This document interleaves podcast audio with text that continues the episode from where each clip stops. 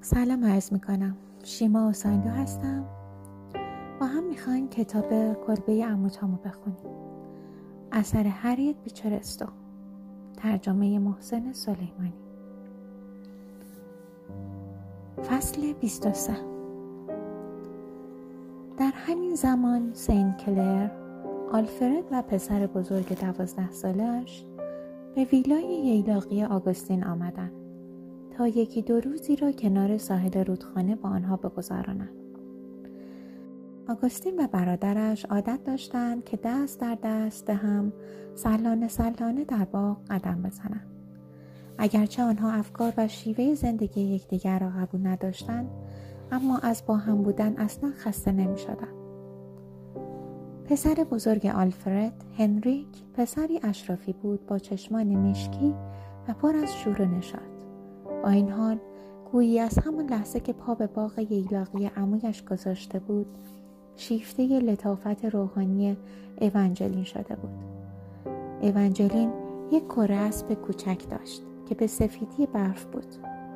تام داشت کره اسب را به پشت آلاجیق می آورد که دید پسرک دورگی سیاه پوستی که تقریباً سیزده سال داشت، اسب ابلق عربی گران قیمتی را که اربابش تازه از خارج وارد کرده بود برای هنریک می بارد. هنریک که از داشتن این اسب خیلی به خود می بالید، جلو رفت و افسار اسب را از مهتر کوچک گرفت و گفت: این چیه دودو؟ سگ تنبل؟ امروز صبح اسب را تمیز نکردی؟ پسرک گفت: بله ارباب، یکم خاکی شده. هنریک شلاقش را بالا برد و گفت: خفه شو کثافت، دهانت را ببند، اصلا به چه جرأتی حرف میزنی؟ پسرک سیاه دورگه زیبایی بود با چشمانی روشن و جثه‌ای به اندازه هنریک. پسرک گفت: ارباب هنریک. هنریک با شلاق به صورت پسرک زد و دستانش را گرفت و روی زانویش نشاند و آنقدر او را زد تا از نفس افتاد. بعد گفت: سگ پر رو، یاد گرفتی که وقتی من حرف میزنم جوابم را ندهی. اسب را ببر و درست تمیزش کن. تام گفت: ارباب جوان، فکر میکنم او میخواست بگوید که وقتی داشته اسب را از طویله میآورده بیرون، اسب روی زمین غلط زده چون نیرویش زیاده، برای همین هم خاکی شده. من دیدم که تمیزش میکرد. هنریک گفت: تا کسی چیزی ازت نپرسیده حرف نزن. بعد برگشت و به طرف ایوا رفت که لباس سوارکاری تنش بود و ایستاده بود و گفت: دخترمو، ببخشید که به خاطر این احمق منتظر شدید. بیایید اینجا بنشینید تا بیایم. چی شده دخترمو؟ انگار ناراحت هستی. ایوا گفت: چطوری میتوانی با دودوی بیچاره خشن و بیرحم باشی؟ هنریک تعجب کرد، پرسید: بیرحم و خشن؟ منظور چیه ایوا جان؟ تا اینجوری رفتار میکنی به من نگو ایوا جان.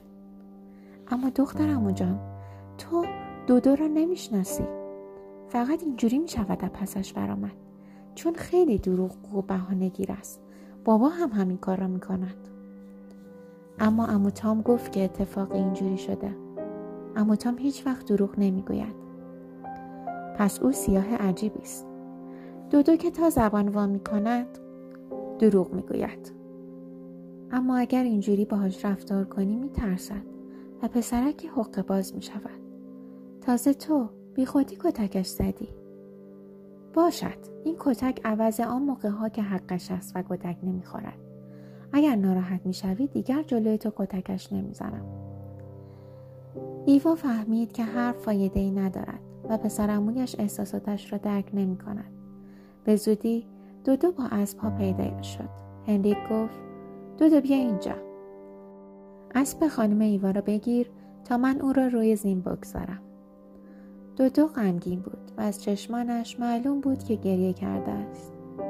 وقتی هنریک دختر عموی زیبایش را روی زین نشاند، ایوا به سمت دیگر اسب که دودو ایستاده بود خم شد و گفت: دودو، تو پسر خیلی خوبی هستی، خیلی ممنون. دودو با تعجب به چهره زیبای ایوا نگاه کرد و چهرهش سرخ شد و اشک در چشمانش جمع شد. هنریک گفت بیا اینجا دودا، این پول خرد را بگیر و باها شکلات بخر، برو. بعد سوار بر اسب تاق زنان دنبال ایوا رفت. دودو به آن دو نگاه کرد. یکی به اون پول داده بود اما دیگری چیزی به او داده بود که بیشتر احتیاج داشت. محبت. دودو تازه چند ماهی از مادرش دور شده بود. اربابش او را به خاطر خوشگلیش از یک بردهخانه خریده بود و زیر دست پسر جوان ارباب کار میکرد. سنت کلر و آلفرد در آن طرف باغ شاهد صحنه کتک خوردن دودو بودند. آگوستین که با همان بی‌تفاوتی نیشدارش حرف میزد گفت فکر میکنم این همان شیوه تعلیم و تربیت جمهوری خواه باشد، نه آلفرد؟ آلفرد گفت وقتی خون هنریک به جوش می آید مثل شیاطین می شود. انگار شما هم فکر می کنید که کار او جنبه تربیتی دارد. اگر هم فکر نکنم کاری نمی توانم بکنم. هنریک مثل طوفان می ماند. دودو هم مثل جن است. هر چقدر کتکش بزنید عین خیالش نیست. آگوستین گفت و اینجوری هنریک اولین درس‌های آموزش جمهوری‌خواها را که می‌گوید همه آدم‌ها آزاد و برابر آفریده شدند به دودو یاد می‌دهد. آلفرد گفت هه، این یکی از شرندیات احساساتی فرانسوی هاست که تام جفرسون نقل کرده، چون معلوم است که همه آدم‌ها آزاد و برابر آفریده نشدند. فقط افراد تحصیل کرده، باهوش، ثروتمند و فرهیخته حقوق مساوی دارند، نه اراذل و کارگران. آگوستین گفت البته اگر بتوانید اراذل و کارگران را با همین عقیده نگه دارید، اما در فرانسه آنها یک بار توانستند چنین حقوقی کسب کنند. آلفرد گفت بله، البته باید دائم آنها را سرکوب کرد و پایش را طوری روی زمین فشار داد که انگار زمین سر کسی است. اما اگر آنها قیام کنند بعد جوری سکندری میخورید، مثل قیام سنت دومینگو. آلفرد گفت هه هه، اما در این کشور ما مواظب هستیم. طبقه پایین نباید آموزش ببینند. اما کار از کار گذشته است. آنها آموزش میبینند. فقط میتوانیم بپرسیم چطوری. نظام ما به آنها وحشیگری و خشونت یاد میدهد. ما همه علاقه های انسانی را قطع می کنیم و آنها را مثل حیوان وحشی بار می آوریم. اگر آنها بر ما مسلط شوند با ما همین رفتار را می کنند. آلفرد گفت اما آنها هیچ وقت بر ما مسلط نمی شوند. اشراف درباره لویی شانزدهم هم, هم همین فکر را می کردند. در اتریش هم همینطور. اما یک روز صبح شاید دیگه بخار بترکد و همه روی هوا بروید. آلفرد خندید و گفت نگران ما نباش، مالکیت ما قطعی است و ما زور داریم. طبقه پایین نیز پایین است و باید پایین بماند. ما هم به اندازه کافی قدرت داریم که از بارودهایمان درست استفاده کنیم. بله، بچه های مثل هنریک را هم تربیت کرده اید که نگهبان های خوبی برای انبارهای بارودتان باشد. اما کسانی که نمیتوانند بر خودشان مسلط باشند نمیتوانند بر دیگران مسلط شوند. آلفرد گفت بله، در اینجا یک مشکلی هست. شکی نیست که نظام ما در تربیت بچه ها با مشکل مواجه است، چون میدان را برای ابراز خشم خیلی باز نگه می‌دارد. این اشکال هنریک است. او بچه دست و دلباز و با محبتی است، اما وقتی عصبانی می شود مثل یک ترقه است. فکر میکنم برای تحصیلات باید بفرستمش شمال. او در شمال بیشتر با آدمهای همشأن خودش سر کار دارد تا با زیر دستها. آگوستین گفت پس با این حساب فکر میکنم نظام ما گاهی درست کار نمیکند. در بعضی چیزها درست و در بعضی چیزها غلط عمل میکند. بچه ها را مرد و شجاع بار میآورد. از طرف دیگر بدیهای نژاد پس باعث میشود که نیکیهای آنها تقویت شود. این هم یکی از همان نظریه های شبه مسیحی است. خب بلش کن آگوستین، حرف فایده ندارد. هزار بار از این راه رفتیم و برگشتیم. تخت نرد بازی کنی؟ سپس دو برادر از پله های ایوان بالا رفتند و پشت میزی از چوب خیزران نشستند و مدتی تخت نرد بازی کردند. کمی بعد آگوستین از جا بلند شد و گفت بچه ها آمدن. آلفرد گفت خدای من، ایوا را ببین، چه زیبایی خیره کننده ای. آگوست، فکر نمی کنی یکی از همین روزها دل بعضی ها را بلرزاند؟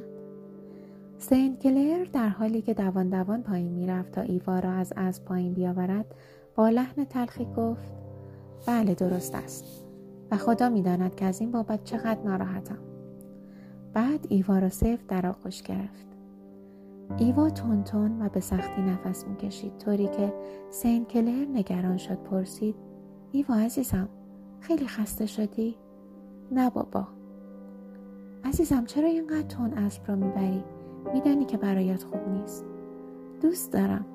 آنقدر خوشم میامد که یادم رفت. سنت کلر در حالی که ایوا در آغوشش بود او را به اتاق برد و روی کاناپه خواباند.